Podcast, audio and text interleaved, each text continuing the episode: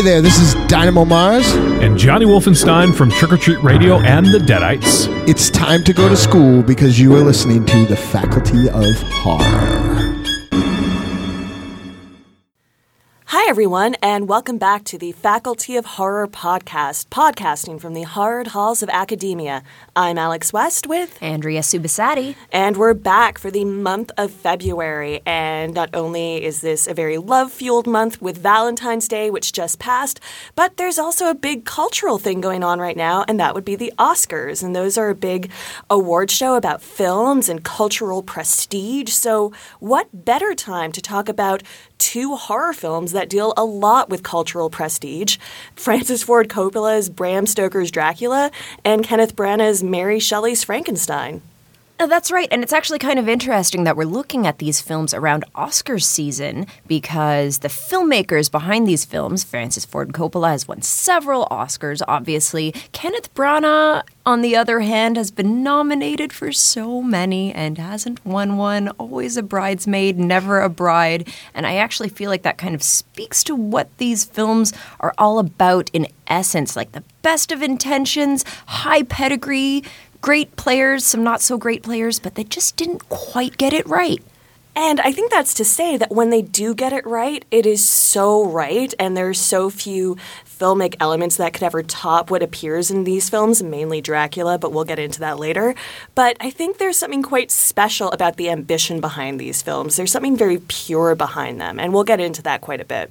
Now, just to give a little bit of background, another thing these two films share in common is that I saw them both in my high school English class. When I was in high school English, we looked at both of these books, Bram Stoker's Dracula and Mary Shelley's Frankenstein, and holy shit, when you're a kid in high school and you're going to be watching fucking horror movies in English class, I was so excited. I was so happy, and I loved these films. I love, love, loved both of them. I thought they were some of the greatest shit I'd ever seen. So it's been kind of weird revisiting them now, some 15 years later, and finding that they didn't age quite as well as I remembered. Yeah, I remember when Dracula came out, and it came out in 1992, and my parents went on a date night to go see it, and they were pretty open with me and like let me watch a lot of different movies. And this was one of the few where they were like, you know, I would have been, gosh, around seven or eight then, and they were like, you, sh- you should wait a little while to see this. It's, it's a little sexy. Just, you know, tone it down. And I remember seeing Frankenstein a lot on TV, like TBS or something like that. So there were all these weird edits, but there are a couple moments that really stuck out in my mind. And I actually hadn't returned to go watch the whole thing in probably about 10 years. Although Dracula, I seem to return to almost once a year to either reference something or write something. And it's just one of those films. It's probably one of my most rewatched films. No kidding. And as we'll talk about, these films owe a lot to each other in terms of their production history. But another thing that's kind of fun to look back on for mine and Andrea's purposes is two years ago, I believe it was in February, we talked about Brides of Dracula and Bride of Frankenstein. So I feel like these kind of two monstrous figures of Dracula and Frankenstein's monster are constantly put together. They seem to exist in a kind of symbiotic relationship. So it makes sense that they always exist around the same time. They're films come out around the same time, they always seem to have a new reinvention around the same time. So this is the 90s take on Drac and Frank. That's right. Like these are universal monsters from the 1940s, and then Britain's Hammer Studios borrowed them in the 50s and 60s. Tons and tons of sequels to the point that these characters became the stuff of spoof largely. There are 32 movies to date with Dracula in the title and 29 with Frankenstein. So we've picked two, and we're going to start off with Dracula in 1992.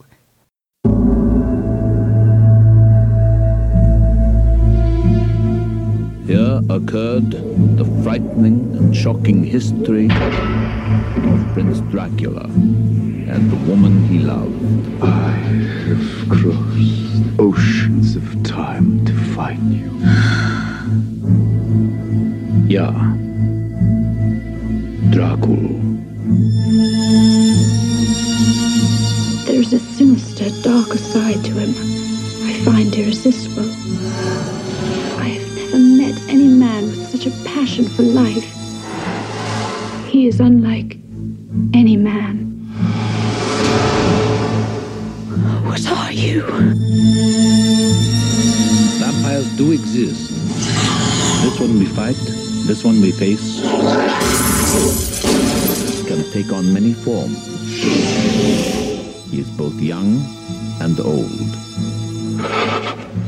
He can appear as mist, as vapor, as the fog, and he can vanish at will. Oh, my love.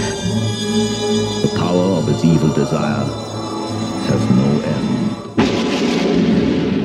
You've got to go to him. And you've got to love him. She is a willing recruit and devoted disciple. She is the devil's concubine. Join me in eternal life.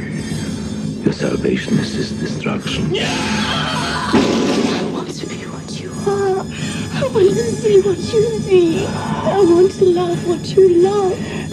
Take me away from all this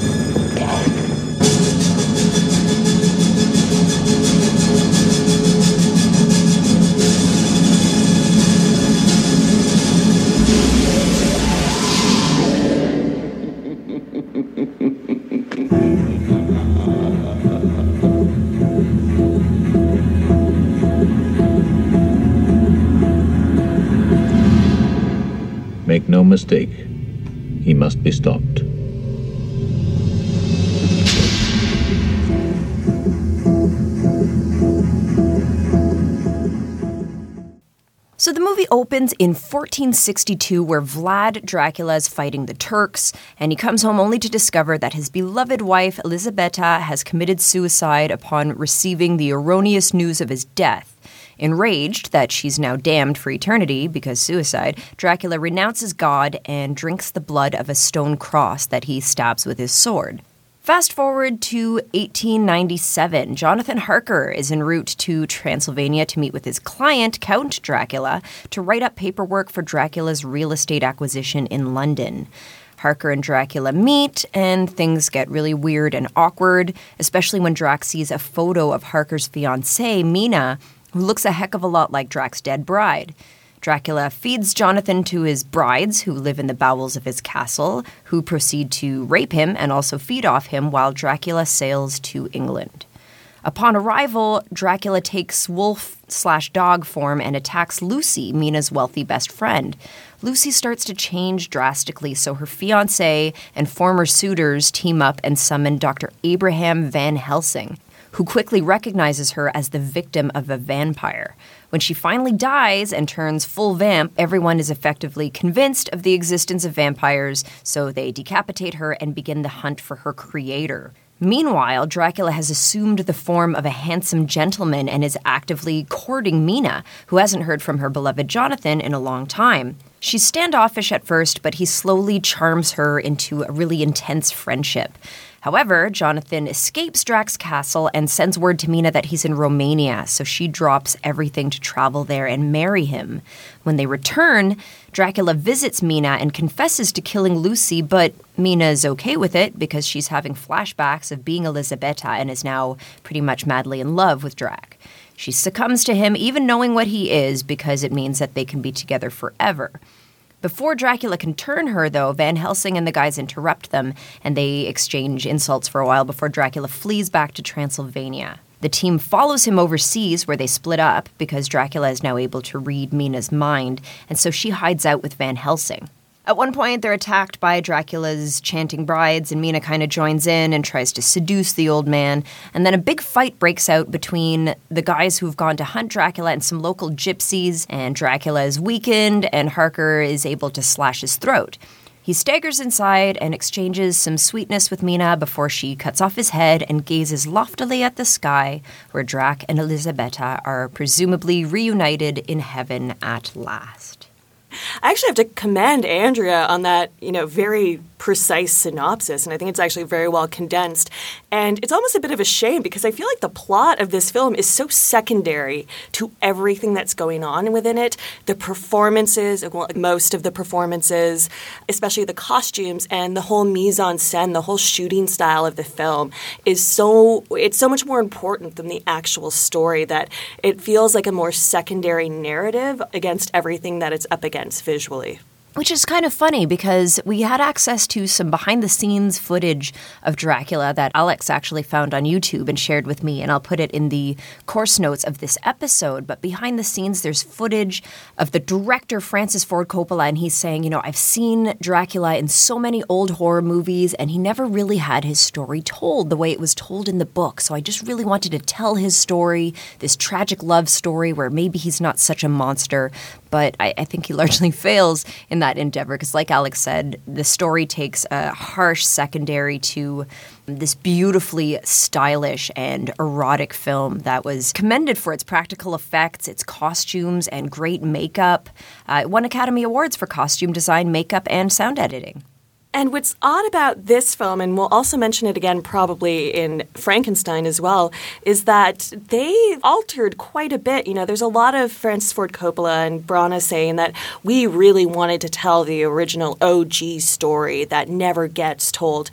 And they do add in quite a few elements which are never done in previous incarnations of Dracula, but they add in the huge element of the love story.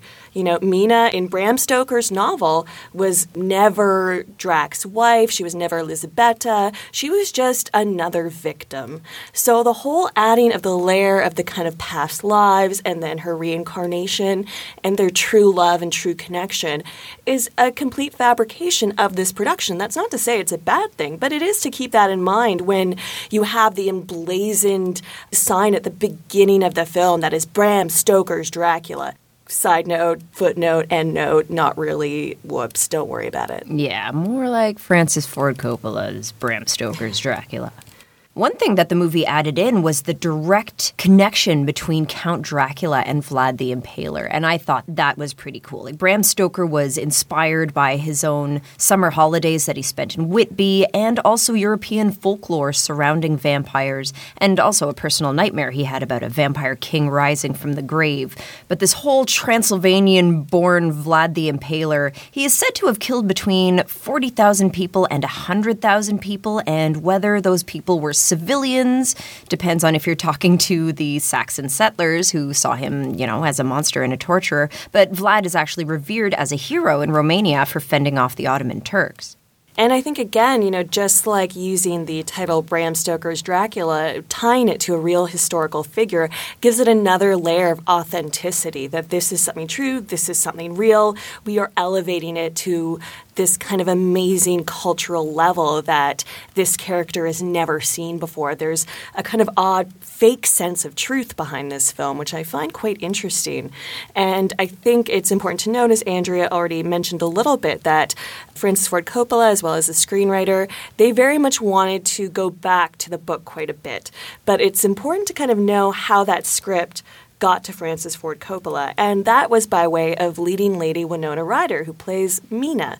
Now, Winona had actually dropped out of Coppola's film Godfather 3. She was eventually replaced with his daughter Sofia Coppola in the film, and as a way to kind of make amends and say, holy shit, I pissed off this amazing director, and I hope we can just be cool with everything, an agent had passed her this script, and she really liked it and really responded to it, and she brought it to Coppola, and he immediately poured a lot of himself into it, saw a lot of stuff behind it. You know, at this time when they were in pre production, you know, 1990, 1991, this was the age of like the birth of CG almost.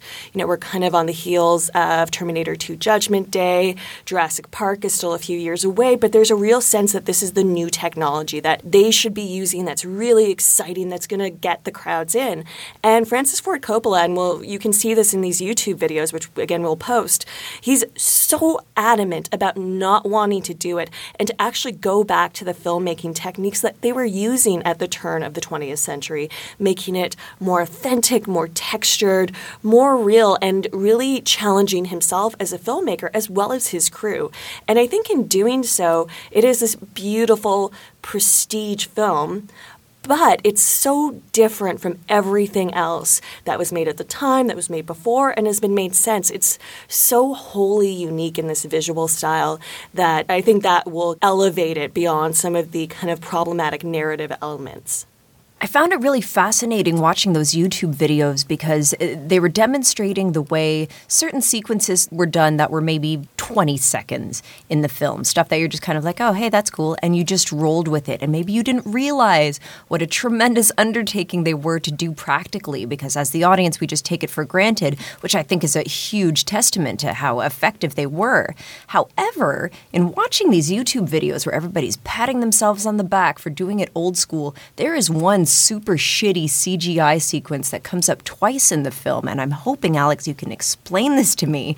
But you know those like concentric rings of green fire that come out of the ground? Oh yeah, yeah, yeah. What's I have a feeling that it's it's meant to signify some kind of boundary that like once you cross that you're in Dracula's lair and maybe he has more power there, but that's essentially where he gets his throat slashed and shit. There doesn't seem to be any actual protectiveness of those rings. Yeah, I think that's kind of the. There's a real problem with internal logic in this film. And again, I think because of the passion behind it, a lot of the performances, so much of it, you know, you tend to forgive a lot until you are rewatching it or going back to it and really examining it. And then these things, it's like the wrong note in a, in a song where an instrument just goes haywire and you're like, ugh, it's like a record scratch. That moment is especially offensive in a way because you are barreling towards this amazing climax of this film, which has been really, really working towards this moment for the two hours that it goes on, only to just have it fall apart with a brief flash of crappy CGI in an otherwise so well made film. And they don't talk about it in the making of. It, it was probably added after the fact for some stupid reason that they don't want to acknowledge, but we would be remiss if we didn't mention it on the show. And another thing that we have to mention, it's kind of the elephant in the studio right now, is that the acting in this film, I want to say that it sucks, but Gary Oldman is amazing. Everybody else sucks. What? No, I think I, that's, yeah, Everybody else more or less sucks, and the critics were onto it from the very beginning. Like, overall, the reviews were positive. It's so stylish, it's so erotic, and the critics praised Oldman and they just crucified Reeves. One critic said specifically, You can visibly see Keanu attempting not to end every one of his lines with, Dude. No way! no, I can't look back on the film without seeing the word dude in all of those lines. His accent was terrible. Uh, Reeves and Ryder alike, and even great actors like Anthony Hopkins. I thought he was awful. I think it's one of the more interesting portrayals of Van Helsing. To me, it actually really made me laugh several times because he is so flippant, he is so irreverent. You know, there is the line that he says about the head and the stabbing. I want you to bring me before nightfall a set of post-mortem knives. An autopsy? Lucy? No, no, no, not exactly. I just want to cut off a head and take out a heart.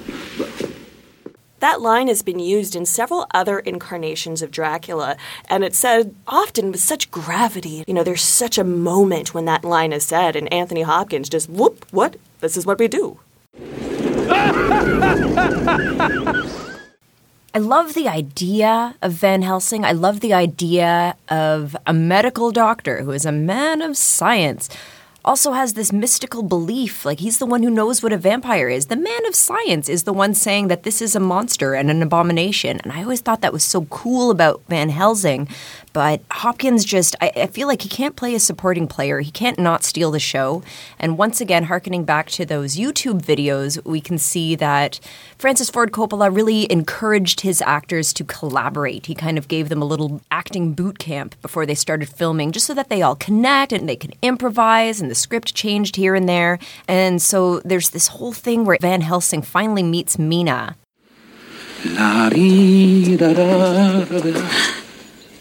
Then darkness is in life, my child, and there are lights. And you are one of the lights, dear Mina, the light of all light. And I hate that scene.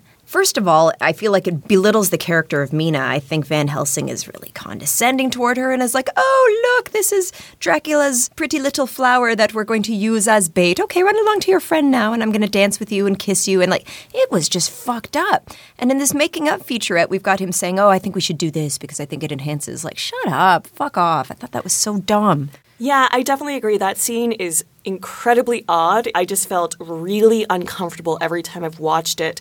But I think in this film, and again, these films that we're talking about today really exist within the context of all the films that have come before them of this ilk. And I think Van Helsing in this film functions as an audience conduit. While everyone else is like, I'm Victorian, hello, hello, and, you know, talking about whatever the fuck they're talking about, Van Helsing is the one who's like, to the point, this is what we have to do. You're all fucking dumbasses because you weren't listening to me. And oh, now you're finally catching up. So he's us, the audience, who have watched all these films or are aware of them. Also, that man can really wear a hat. After we read the book, I said, if anyone can see something from the book that's not in the script that you think it ought to be, please send to me and we'll put out a script that has it all in. So they all did. And of course, they all made their parts three times bigger. And we put out the script, and there it was. So, we want to kind of get into a few of the characters right now. And I think to situate those characters, it's important to really contextualize when this film is set and when the book was set, which again is a few years before the turn of the 20th century. This was when England was pretty much at the height of its power. It was getting incredible imports. It was a huge financial power, basically. England could do no wrong, and there was all this technology. There was all of this stuff infiltrating the culture, and you can see that throughout the film. You can see everything from Jonathan when he goes to Romania at the very beginning and he receives a letter from Dracula. My friend, welcome to the Carpathians. I am anxiously expecting you. At the Borgo Pass, my carriage will await you and bring you to me. I trust your journey from London has been a happy one, and that you will enjoy your stay in my beautiful land which then just a few minutes later cuts to Mina writing in her diary on a typewriter, which is, you know, a totally new technology for that time. And she's trying to educate herself about it. And you even see Lucy, her best friend, kind of make fun of her and seem a little scared of all this new technology. So you know, a lot of those elements make up the foundation of a Gothic novel, and it's the fear of that, you know, the movement towards technology is going to dehumanize society. It's going to make us less lovable. It will make us less able to love. We will be able to connect less. There was a really big fear and anxiety around those elements. So you can kind of see in Dracula, the book, there's a real need to romanticize humanity, and there's kind of a fear of the old world and that the old world is actually really fucked up and really corrupt and it's going to be a vampire that comes and gets you and oh no. Whereas in the film, when you add that layer of the love story between Dracula and Mina, it actually makes, you know, a stronger argument for the past that there's something truer, more beloved about the past that draws you to it. It's more real essentially. It's more honest than all the fakery that's going on around it. I think such a big part of this movie is made up of the relationship between Dracula and Mina and Lucy. And he has two very different relationships with those women. And we can't really not talk about it. No, we can't. It, it, bears mention that in the book, Lucy is very much a prim and proper lady, even more stuck up than Mina. Whereas in this movie, we have conversations between the two characters where Mina's just like, Oh, Lucy, you're so in touch with your body and your stuff when I am so, so horny. And then, and even in her costume, even in the garb that she wears, everything is very tight laced and high necked, whereas Lucy is very much on display.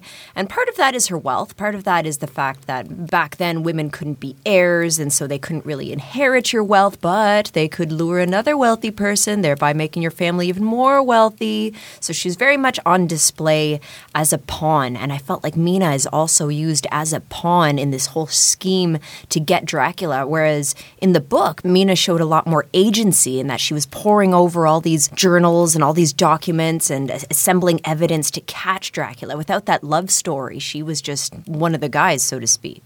Yeah, and I think because Bram Stoker's Dracula, the film, posits that it is a romantic, tragic love story, so in the gaze of the film, they're transplanting Mina from a victim to a heroine.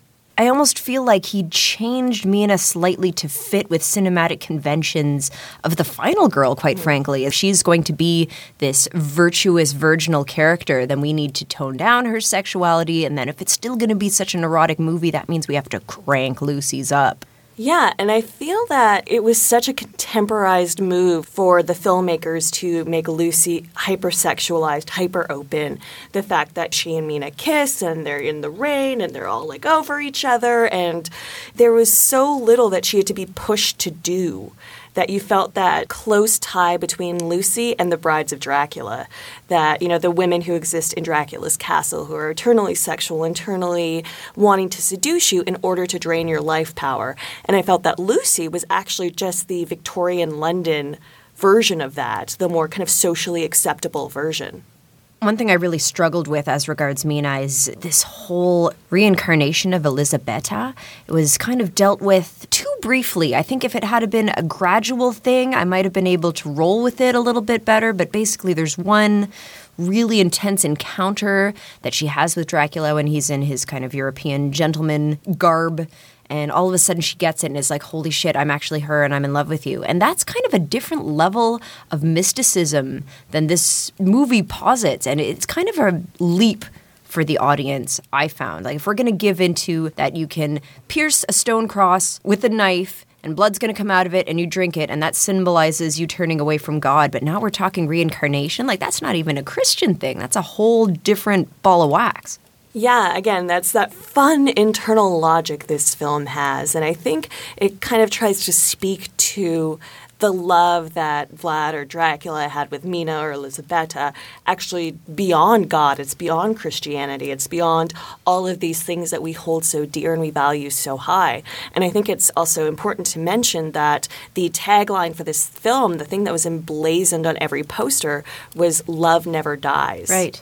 And it seems, you know, maybe when you're younger, as like this kind of amazing, tragic, emo thing that you're just going to love someone so much. But the older I get, the more I'm like, oh God, that sounds like a goddamn threat. Mainly because Dracula essentially nags Mina into hanging out with him. And I'm like, calm down, buddy. A woman so lovely and intelligent should not be walking the streets of London without her gentleman. It also bears mentioning that Francis Ford Coppola is an undisputed cinematic powerhouse. Like he is to date, he's a brand. Coppola is a lifestyle brand. They've got resorts, they've got a winery, they've got a cafe and restaurant chain, literary publications, you name it. Like this family has their fingers everywhere. I mean, obviously, most of our listeners probably know that Francis Ford Coppola is uncle to Nicolas Kim Coppola, aka Nicolas Cage. He's also uncle to Jason Schwartzman of Rushmore and I Heart Huckabees. And his sister is Talia Shire, who is also an actress. So, like, there's a lot of pedigree going on here. But Francis Ford Coppola is not known for making romance movies. He is known for the Godfather trilogy and Apocalypse Now. And if I were pressed to, in a family feud type setting, name the top despairing, soul ripping movies in the world, they would be among the top 10. But I think it's important to mention because really in 1992 or the early 90s, Francis Ford Coppola is still really at the height of his power. He hadn't really kind of regressed as much into this Hollywood icon who I imagine just hangs out at his winery all the time and lets his son Roman Coppola, who also worked on this film, and his daughter Sofia Coppola just go off and make all the movies for the next generation.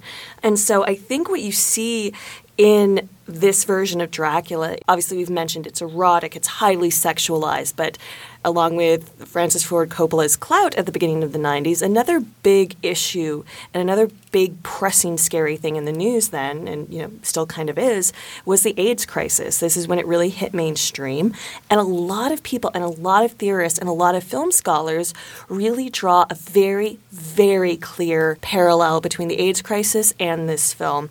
And I think it really has to do with the relationship between Dracula and the women. So in the novel and quite a few of the other Dracula stories surrounding the mythos, Lucy and Mina, or whatever their incarnations were, were just kind of hapless victims. They just happened to be there. Dracula happened to bite them, and whoops, they're vampires or might be vampires. Now, in this film, it posits that Lucy's lust somehow draws Dracula to her or she to him, and there's a lot of kind of I think, consensual bestiality that happens in this film. So, you know, she wants it, she's consenting, and then she becomes infected with the vampirism disease.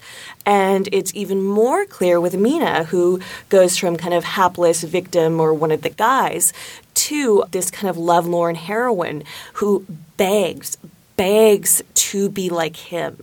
She begs to have this disease or whatever it is so she can be like him. I want to be what you are. See what you see. Love what you love.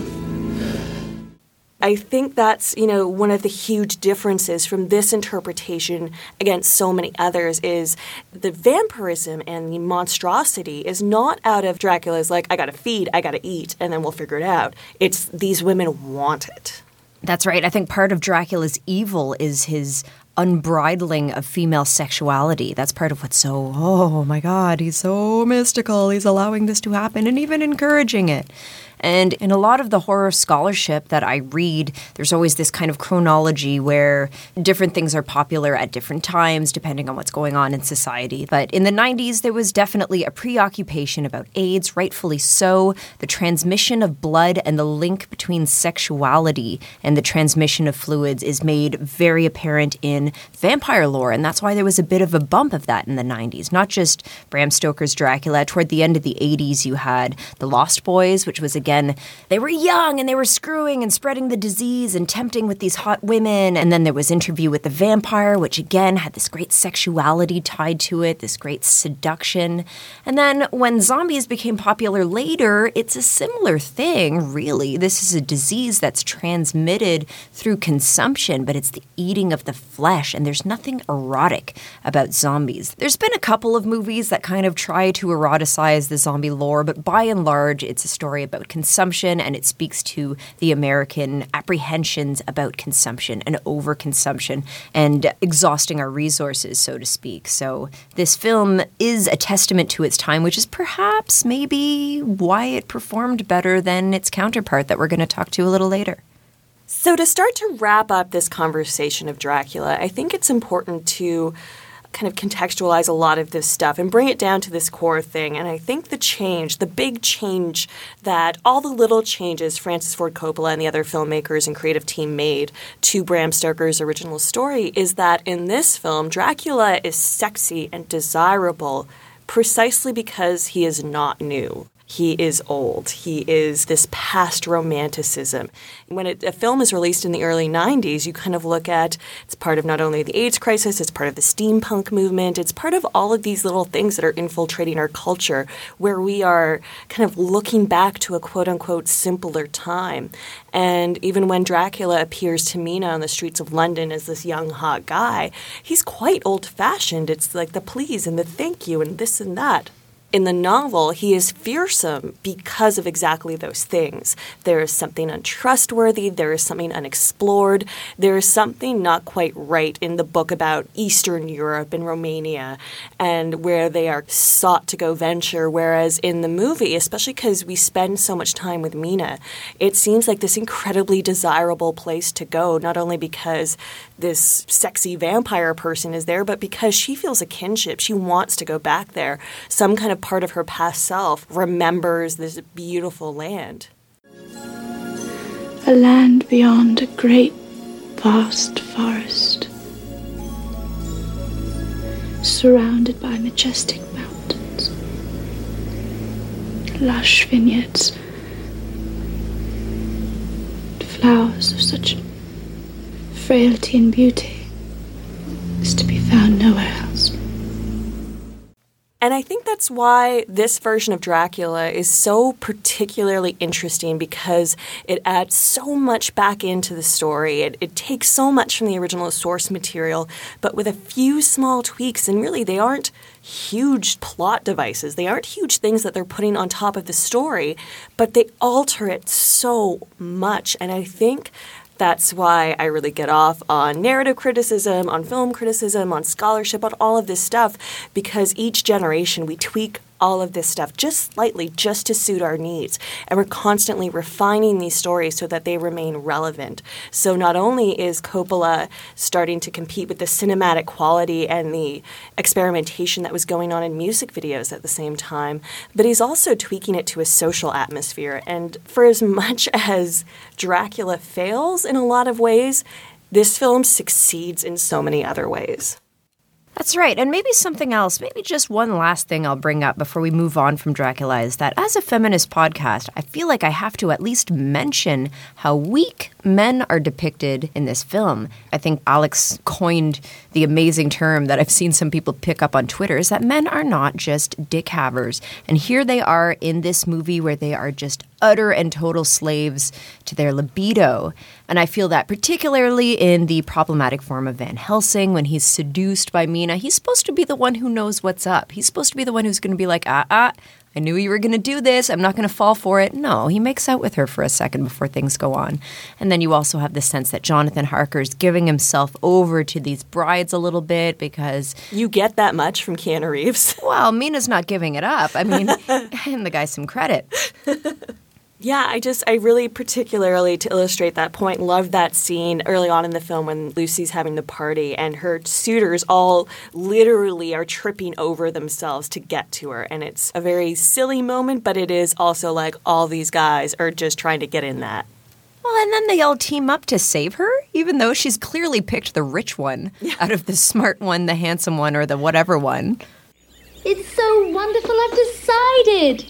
I love him and I've said yes. so finally. Don't tell me. The Texan with the big knife. Oh no. To my dear number three, Lord Arthur Holmwood.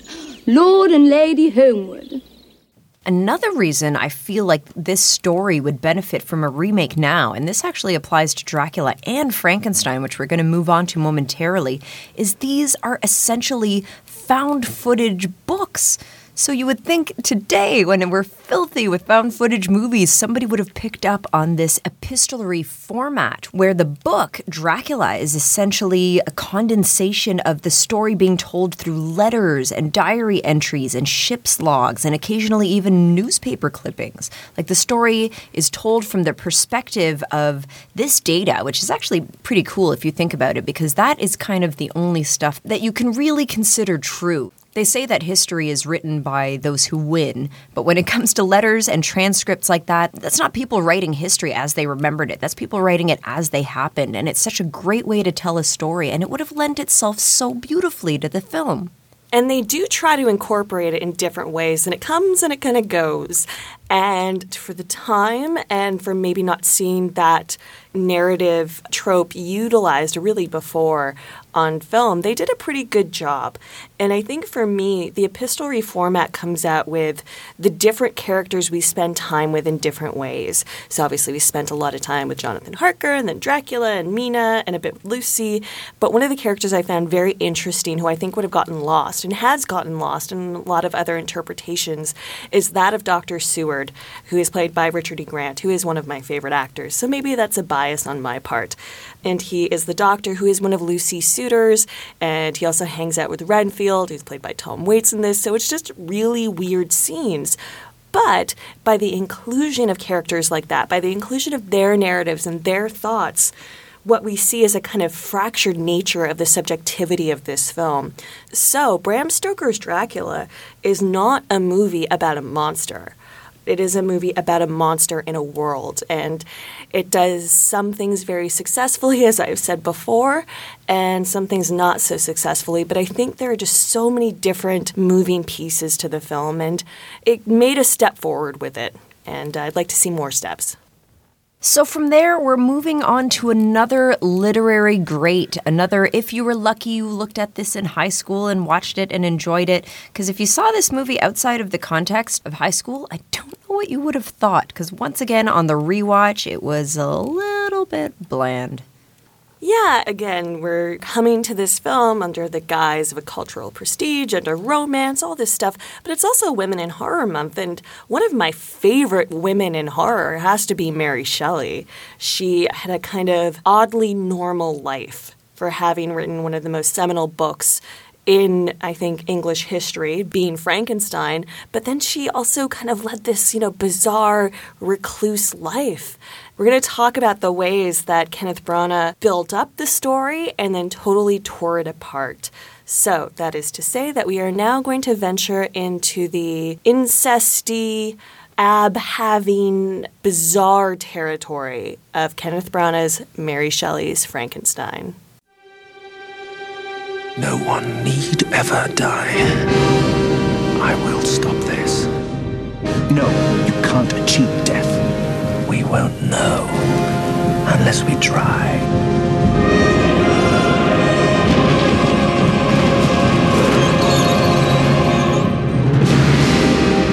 I warn you, what you are suggesting is not only illegal, it is immoral. What's happened to you?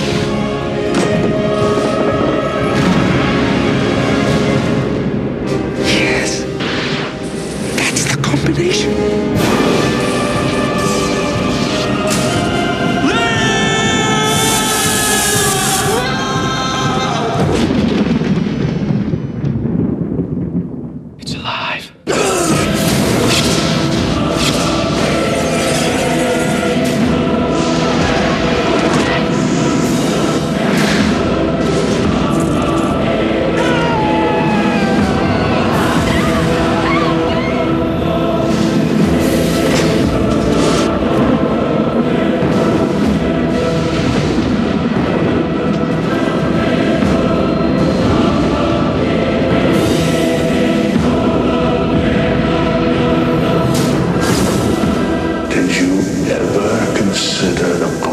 Consequences of your actions?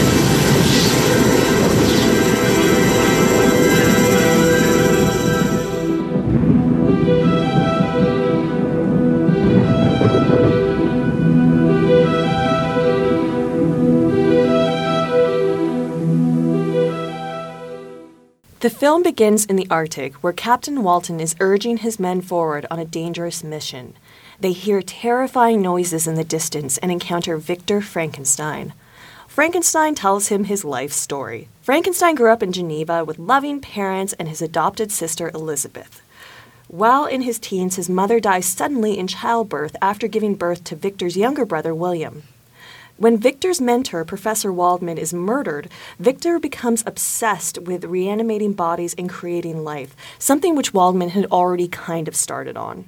After obtaining the body of the patient who'd killed Waldman, who had just been hung, Victor successfully reanimates the body and becomes scared and disgusted by the creature he has created. The creature runs away with Victor's coat and Victor's journal, while Victor returns to Geneva to recuperate. The creature encounters humanity to varying degrees of success and tracks Victor down in Geneva, killing his little brother and framing the family servant Justine. Justine is then hung by a mob, and the creature demands that Victor make him a mate, someone to live with. And the creature threatens Victor that if Victor does not create this mate for him, that he will return to Victor on his wedding night to Elizabeth. Victor refuses, and after marrying Elizabeth, the two try to escape. The creature catches up with them and rips Elizabeth's heart out of her still beating chest. Victor sews Elizabeth's head to Justine's body in hopes of reviving Elizabeth. Both Victor and the creature appear, and both of them want Elizabeth, but she kills herself instead. Since then, Victor has been chasing his creation.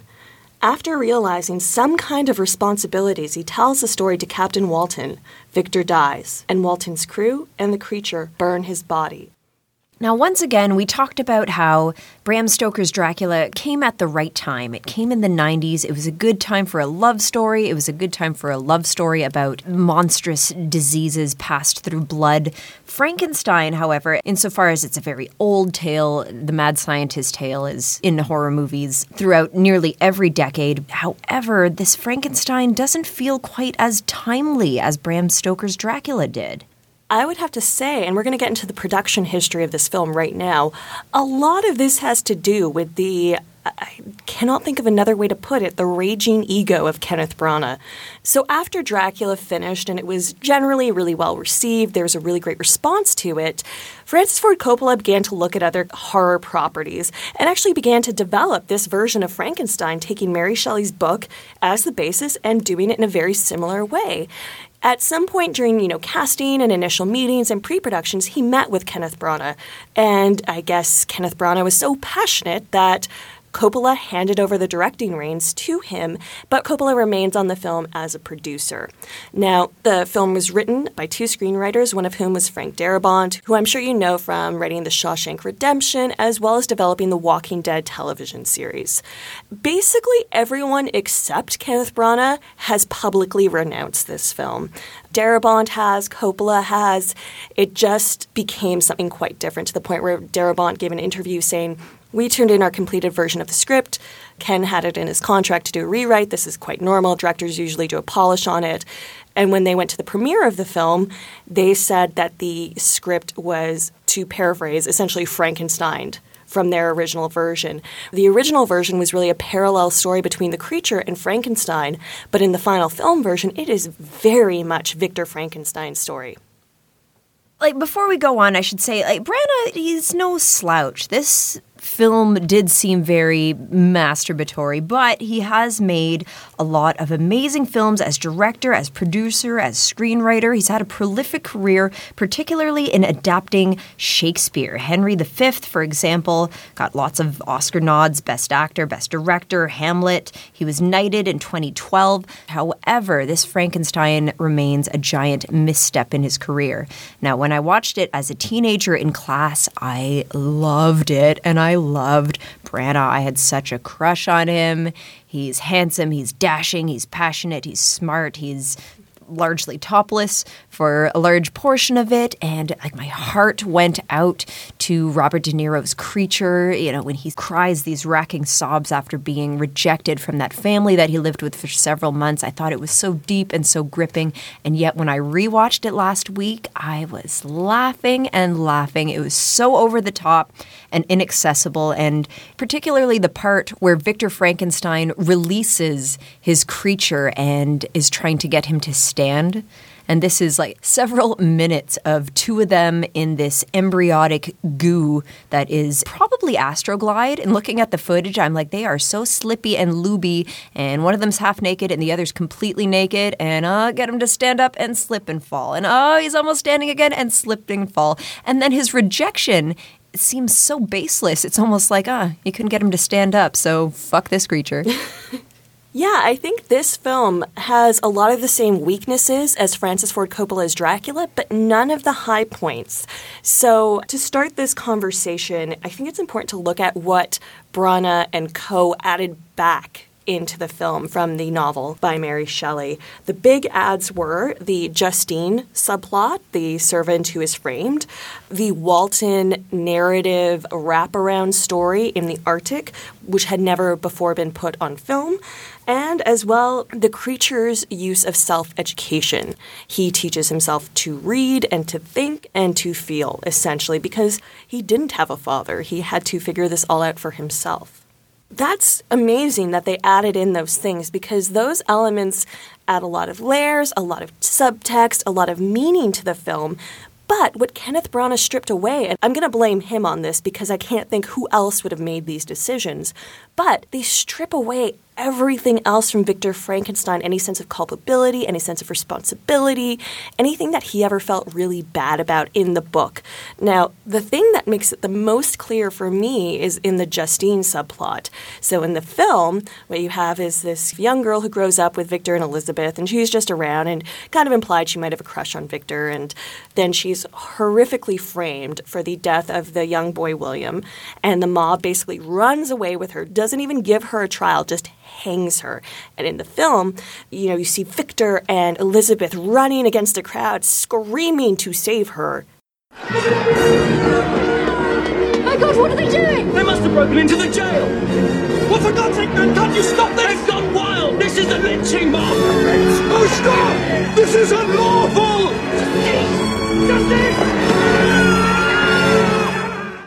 They can't do anything. It's too too late. While in the book, there's a whole trial, there is a whole thing, and Victor sits quietly on the side, knowing that his creation is responsible for not only his younger brother's death, but also Justine's horrible end to her life. And he does nothing.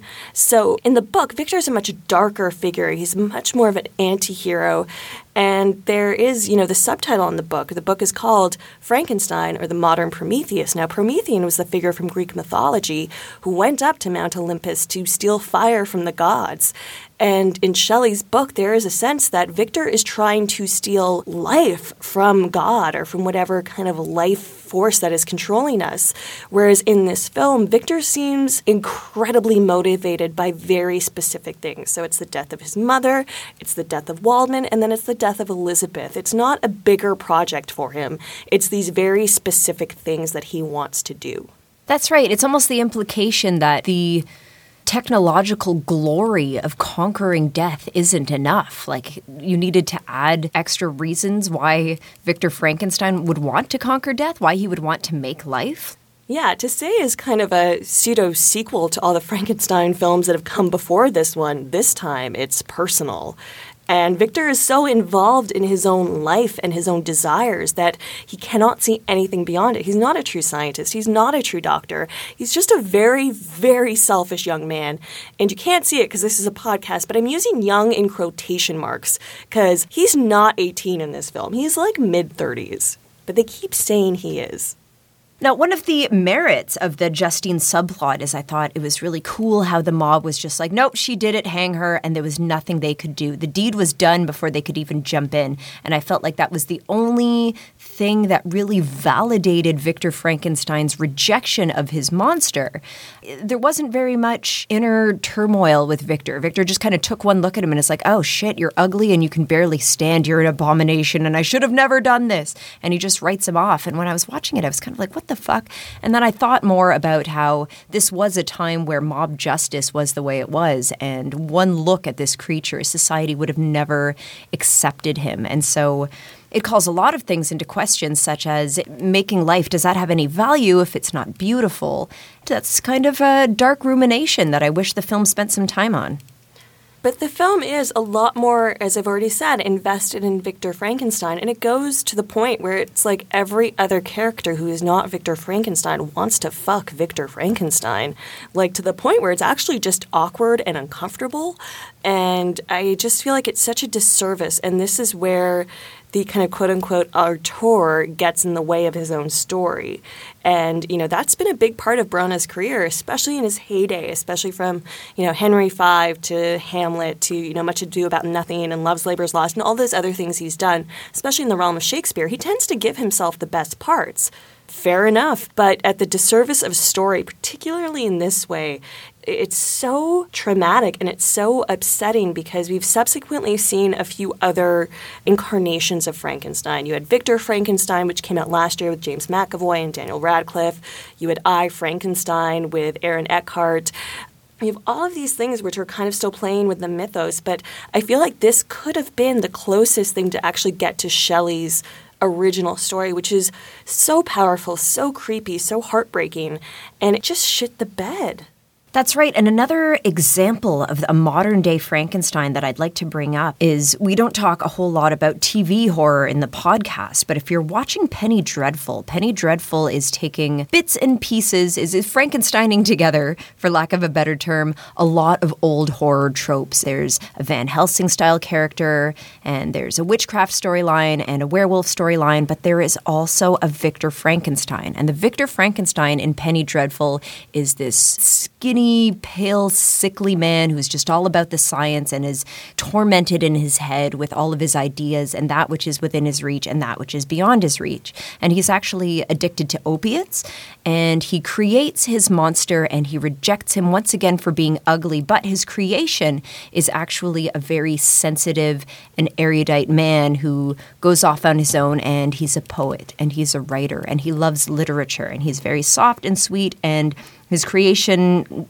goes on to have a storyline about how he finds work as a stagehand for a local theater production company because he's incredibly strong. And then later he's involuntarily thrust in a freak show type setting. So I feel like I actually have an example of how well this story could work if updated in more interesting ways, such that it doesn't really all have to be about Victor Frankenstein. There's way bigger ideas at play.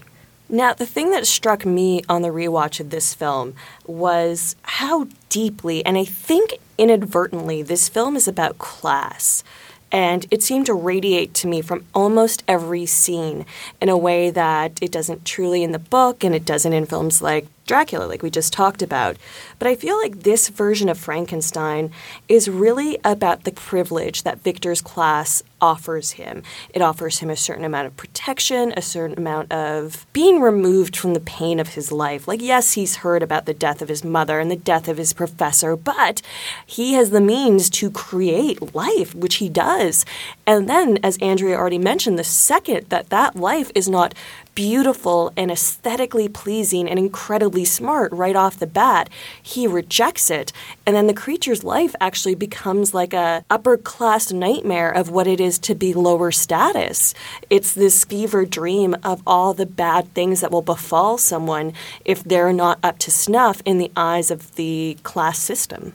That's right. It's almost like the creature is his bastard. It's almost as if Victor Frankenstein, the young white rich boy, went into a brothel and made a bad mistake. And oh shit, I renounce you because you could really ruin my fucking life. And the monster's like, yeah, you know what? I'm going to really ruin your fucking life. So that is a story, again, that's played out again and again and again. I also feel like this story has such tremendous potential to call the very definition of life into question. Like, this is a story that could ruminate on some really big ideas. Like, Victor's obsession stems from his departed mother, and he almost ruins his own life in the project. He almost loses Elizabeth in his passion for this project. And then he determines that the creature's life is worthless because it's ugly.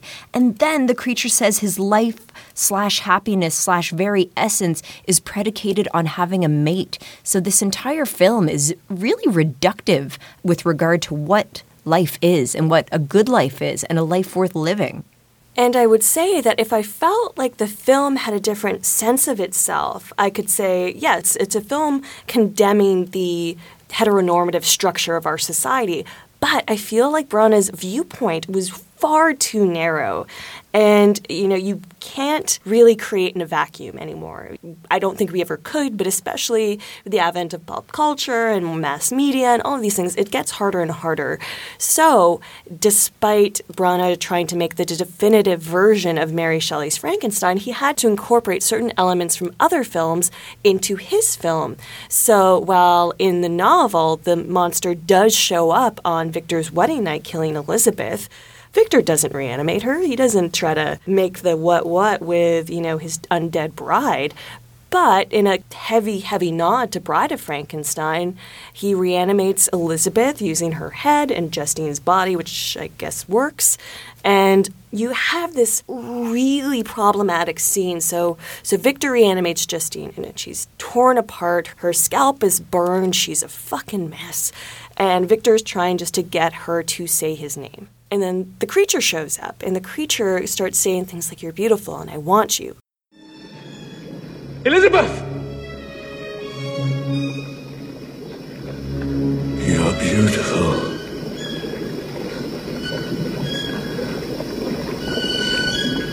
Say my name. Elizabeth, come to me. Come to me. And all I could think of was that poor undead Elizabeth slash Justine is torn between a man who just wants her to say his name and another creature who is just telling her that she's pretty. God, I, I would kill myself. That sounds horrifying.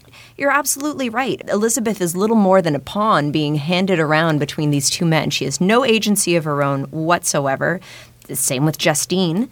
There is one moment in the film when someone gives Victor shit, and that is Elizabeth when she goes to see him right around the time he's about to create life, when he's about to create the creature, and she gives him shit because he's in the middle of a cholera epidemic, and she's trying to get him to leave, and she gives him shit. What's happened to you? How can you live here like this? And that stench!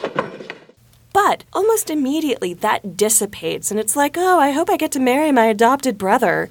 And it felt so deeply reductive in a way that felt so unintentional. And it just felt like Branagh was trying to equate Victor Frankenstein with the erotic, lovelorn figure of Count Dracula that Francis Ford Coppola had done a few years before. And it just doesn't work like that. Well, I think it could have worked, but he just didn't go there. It was about Victor Frankenstein being willing to die for his work and wanting to play God. He's not willing to die for her. And the science aspect in Frankenstein is certainly no less relevant now. What with cloning, stem cell research is so hotly contested by the religious right. I really wish somebody would take it up and do it again now. I'm saying that about both of these movies that drastically in need of a reboot with common times. Let's do it, guys. The way this film deals with motherhood is actually quite interesting to me. So, in the book, Victor's mother dies of scarlet fever after giving birth to William. That's just kind of a thing that happens. He's sad. It doesn't pull him forward in the way that it does in the film. Whereas in the film, Victor's mother dies in childbirth, and I think there is a real sense that they wanted to link it to Mary Shelley's own life. Now, Mary Shelley's mother, who was herself a feminist and a poet and a thinker and a pretty amazing woman on her own, died a few days after giving birth to Mary Shelley due to an infection which hadn't been caught. And it always left this hole in Mary Shelley's life, every biography I've read of her. Now, it's interesting that it seems to equate a kind of female childbirth or the medical system around childbirth, which sees Victor's father, who is also a doctor, trying to make the birth happen, and the mother says, Please save the baby that she will give her own life for this, you know, about to be born child. And then I was so astounded watching this version of Frankenstein for the creation scene. He just kind of mimicked human organs, and I'm sure this was a production design decision and they thought they were being so clever. But it's like the eels pop out of like something that looks exactly like a ball sack, and then they like go down a tube, and then the monster is created within this tomb like thing where all the amniotic fluid rushes in and it animates him and he falls out amongst all the goo and he is helpless as a newborn babe, as Andrea already described. But there is a sense of refining and making better the troubled human reproductive system it's hard to sympathize with someone like Victor Frankenstein who rejects his creation outright when the moral fairy tale of women is you love your child no matter what. No matter if he's a monster, you would die to protect that. So it's an interesting illustration about the flip side of that coin isn't quite the same. Oh, yeah, it's a whole creationism narrative in this film, but he's hiding behind his own class privilege, which, again, I feel is so unintentional in this film. I feel like we are supposed to side with Victor so hard throughout the film, but it just felt odd and tonally incorrect that as we mentioned before in Dracula, when this green CGI flames go up, that was the moment of the record scratch. The record is scratching all over the place in this film. And it's such a shame because I feel like there is such opportunity and such a sense of goodwill behind this film to really make it far more accurately than had been before. Another thing I want to talk about is the narrative wraparound of the Captain Walton story. Again, I, I, don't mean to make fun of this film too much, but it literally looks like they stuck a wig on Aidan Quinn, who plays Captain Walton, shoved him out into a scene which I feel like you can see things shake that aren't supposed to shake, and sent him out to do a scene. And in the novel, this is really supposed to play out as Victor's penance. This is his mea culpa, like his I will tell you everything because I need to unburden myself, but also take responsibility at the same time and warn you not to go down the same path I have gone down. And it just seems like a weird ego stroking exercise in this film to the point where when Kenneth Branagh or Victor Frankenstein, they are one and the same, frankly, lies down beautifully. Like he's he's supposed to have been in the Arctic for like years, and he just looks slightly flushed, and he like lies down and his eyes flutter, and he's finishing his final lines. I'm tired.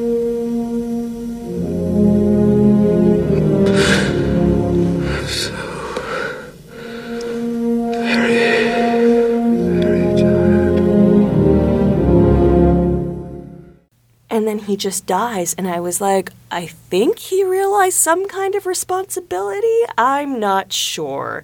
And then it seemed like the burden of understanding, the burden of making amends, really fell on Captain Walton, not on Victor Frankenstein. Well, yeah, Captain Walton is constructed as this man who is dead set on being the guy who discovers the North Pole. He wants to go, he wants to achieve immortality through his work, and his crew is like, dude, we can't do this. We're all gonna die. You included. Like, what are you doing? And so Victor's like, okay, I don't want you to be like me. I don't want you to sacrifice your humanity for this ideal of immortality. But again, that just, it doesn't carry through. And it's such an interesting thing, especially when we look at the epistolary format, which this book also embraced, to a lesser degree than Bram Stoker's Dracula. There are less interweavings of things. But the suggestion is that in the effort to seek immortality, we leave traces of ourselves all over this world. We leave the letters, we leave the notes, we leave the thoughts. We leave these things behind, and they leave the trace of us. It's not the great accomplishment, it's not everything, but we are ultimately remembered by the people who are most important to us, or hopefully we are. So I think it plays against this humanistic need to connect with those that we are closest to our family, our loved ones, our friends versus this awe inspiring, godlike need to make a difference. So, overall, we suggested these two films as mid 90s rehashings of pretty canonical horror entries. These are stories that have been told time and time again, but both of these filmmakers felt that none of the cinematic adaptations had really done it justice until now. But I think as we've looked at, they both kind of shit the bed in their own way. Sympathy for Victor Frankenstein and sympathy for Count Dracula are really key to both of these stories, which is maybe what both of these movies are missing.